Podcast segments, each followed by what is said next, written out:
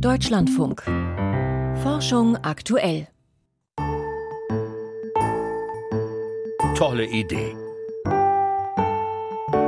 Was wurde daraus? Man nehme ein Stück Gurke, streue Salz darüber und schon hat man ein winzig kleines Osmosekraftwerk. Das geht natürlich auch in größer, im Mündungsgebiet von Flüssen zum Beispiel, wo Süßwasser auf Salzwasser trifft. Und die Idee hat sogar einen gewissen Charme. Denn im Prinzip lässt sich so klimaneutraler Strom gewinnen, ohne auf Wind und Wetter angewiesen zu sein.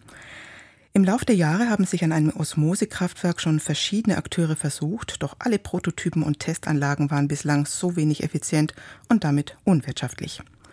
Jetzt unternimmt ein Start-up aus Frankreich einen neuen Anlauf und setzt dabei auf Holz. Frank Rotelüschen stellt die Technik vor. Der Fluss wird immer breiter, schließlich mündet er ins offene Meer. Süßwasser trifft auf Salzwasser, für den Physiker Ludovic Bouquet ein spannendes Szenario.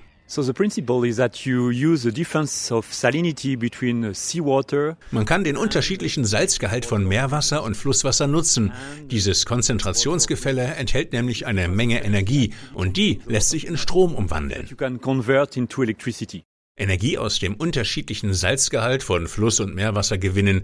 Im Prinzip geht das so. Ein Becken ist durch eine Membran in zwei Hälften geteilt, in der einen Salz, in der anderen Süßwasser. Um die unterschiedliche Salzkonzentration zwischen beiden auszugleichen, drängt Süßwasser durch die Membran zum Salzwasser.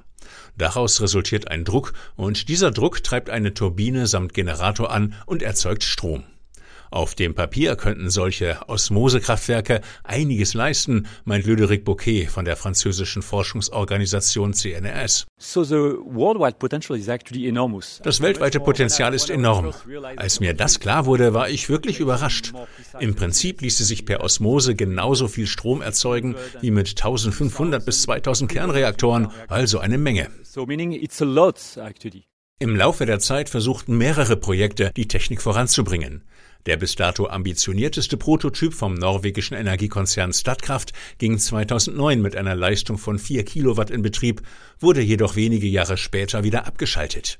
Das Konzept hatte sich schlicht als unwirtschaftlich erwiesen. Statkraft hatte dieselbe Membran verwendet, die normalerweise bei Meerwasserentsalzungsanlagen zum Einsatz kommt. Doch diese Trennfolien sind sehr teuer.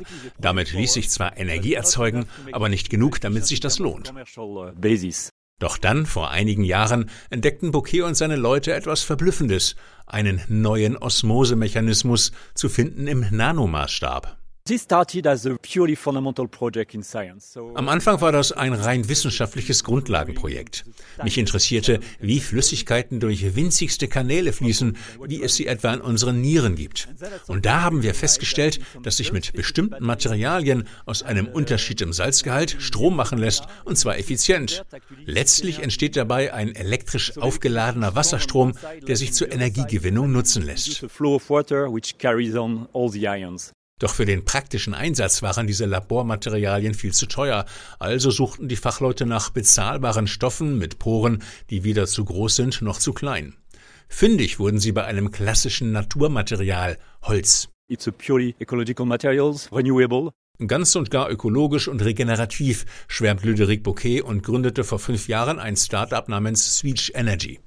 Es soll das Prinzip zur Serienreife entwickeln, eine holzbasierte Osmosemembran, mit der sich Strom aus dem Rendezvous von Süß- und Salzwasser gewinnen lässt. Uh, Das Ziel ist, Ende des Jahres einen Prototyp an der Rhone-Mündung bei Marseille zu installieren, gemeinsam mit einem Wasserkraftunternehmen und dem Energiekonzern EDF. Dieser erste Prototyp wird noch klein sein, nur ein paar Kilowatt Leistung.